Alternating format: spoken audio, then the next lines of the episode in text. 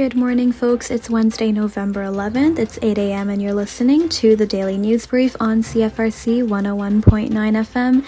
Today's weather does call for rain, but it will be fairly warm. We have a high of 16 today, but a low of 2, so bundle up if you're heading out at night. The rain should hopefully clear up by 1 p.m. this afternoon.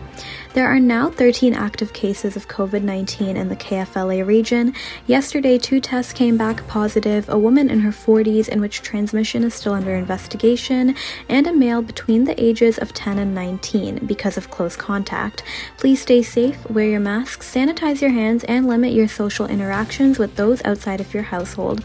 Besides getting tested for COVID 19, even if you're asymptomatic, consider getting your flu shot this year.